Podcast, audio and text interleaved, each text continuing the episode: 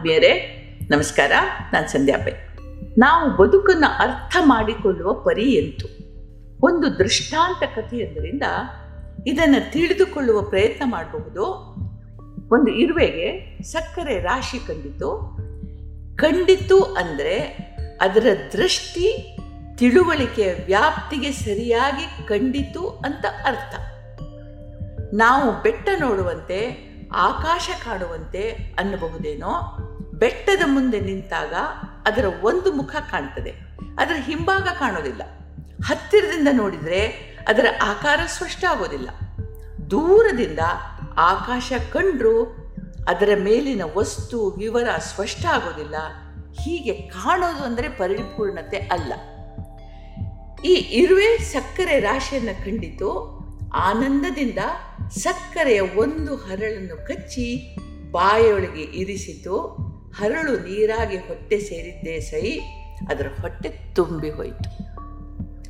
ಮತ್ತೊಂದು ಹರಳನ್ನು ತಂದೆ ತಲೆಯ ಮೇಲೆ ಹೊತ್ತು ಮನೆಯತ್ತ ನಡೀತು ಮನಸ್ಸಿನಲ್ಲಿಯೇ, ಆಹಾ, ಇಂದಿಗೆ ಇಷ್ಟಾಯಿತು. ಮುಂದಿನ ಸಲ ಇಡೀ ರಾಶಿಯನ್ನೇ ಒಯ್ತೇನೆ ಅಂತ ಹೇಳಿ ಮಂಡಿಗೆ ತಿನ್ಲಿಕ್ಕೆ ಶುರು ಮಾಡ್ತು. ನಮ್ಮ ಭೌತಿಕ ಪಾರಮಾರ್ಥಿಕ ಚಿಂತನೆಗಳು ಕೂಡ ಹೀಗೆ ಇರುತ್ತವೆ ಸುಖದ, ಆನಂದದ ಒಂದು ಹರಳನ್ನು ಆಸ್ವಾದಿಸಿದರೆ ಮುಂದೆ ಇಡೀ ಬೆಟ್ಟವನ್ನು ನಮ್ಮದಾಗಿರಿಸುವ ಕನಸು ಕಾಣ್ತೇವೆ ಇನ್ನೊಂದು ಕತೆ ಕೇಳೋಣ. ಒಂದೂರಿನಲ್ಲಿ ಇಲಿಗಳ ಕಾಟ ಮಿತಿ ಮೀರಿತು. ಬಲ್ಲವರೆಲ್ಲ ಒಂದು ಕಡೆ ಸೇರಿ ಇವುಗಳಿಂದ ಬಿಡುಗಡೆ ಪಡೆಯುವ ಉಪಾಯವನ್ನು ಹುಡುಕಿದ್ರು.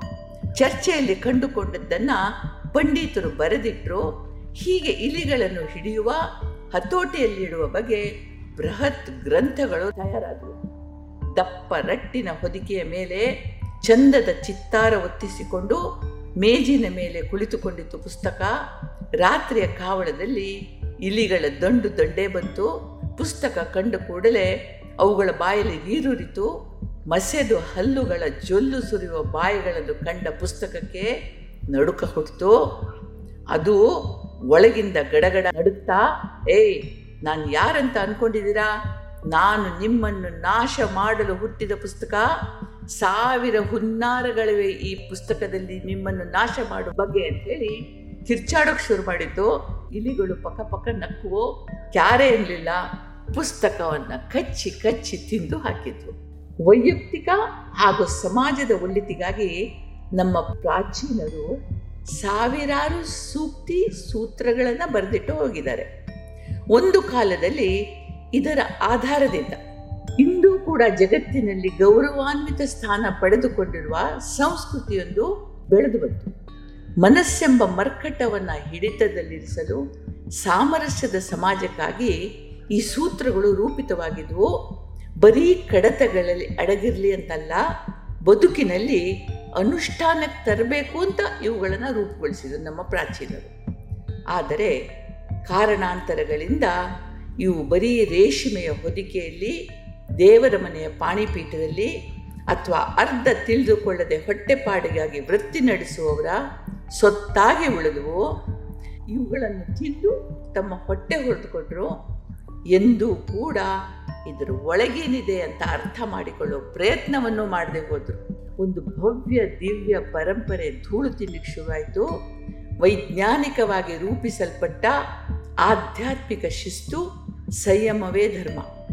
ಒಮ್ಮೆ ಈ ಶಿಸ್ತಿನ ಜೀವನದ ರೂಢಿಯಾಯಿತೋ ಮತ್ತು ನಾವು ಭೌತಿಕ ಜಗತ್ತಿನತ್ತ ತಿರುಗೋದಿಲ್ಲ, ಈ ಕಥೆ ಕೇಳಿ ಒಮ್ಮೆ ಮೂವರು ತರುಣರು ಆನಂದವನ್ನು ಹುಡುಕ್ತಾ ಹೊರಟ್ರಂತೆ.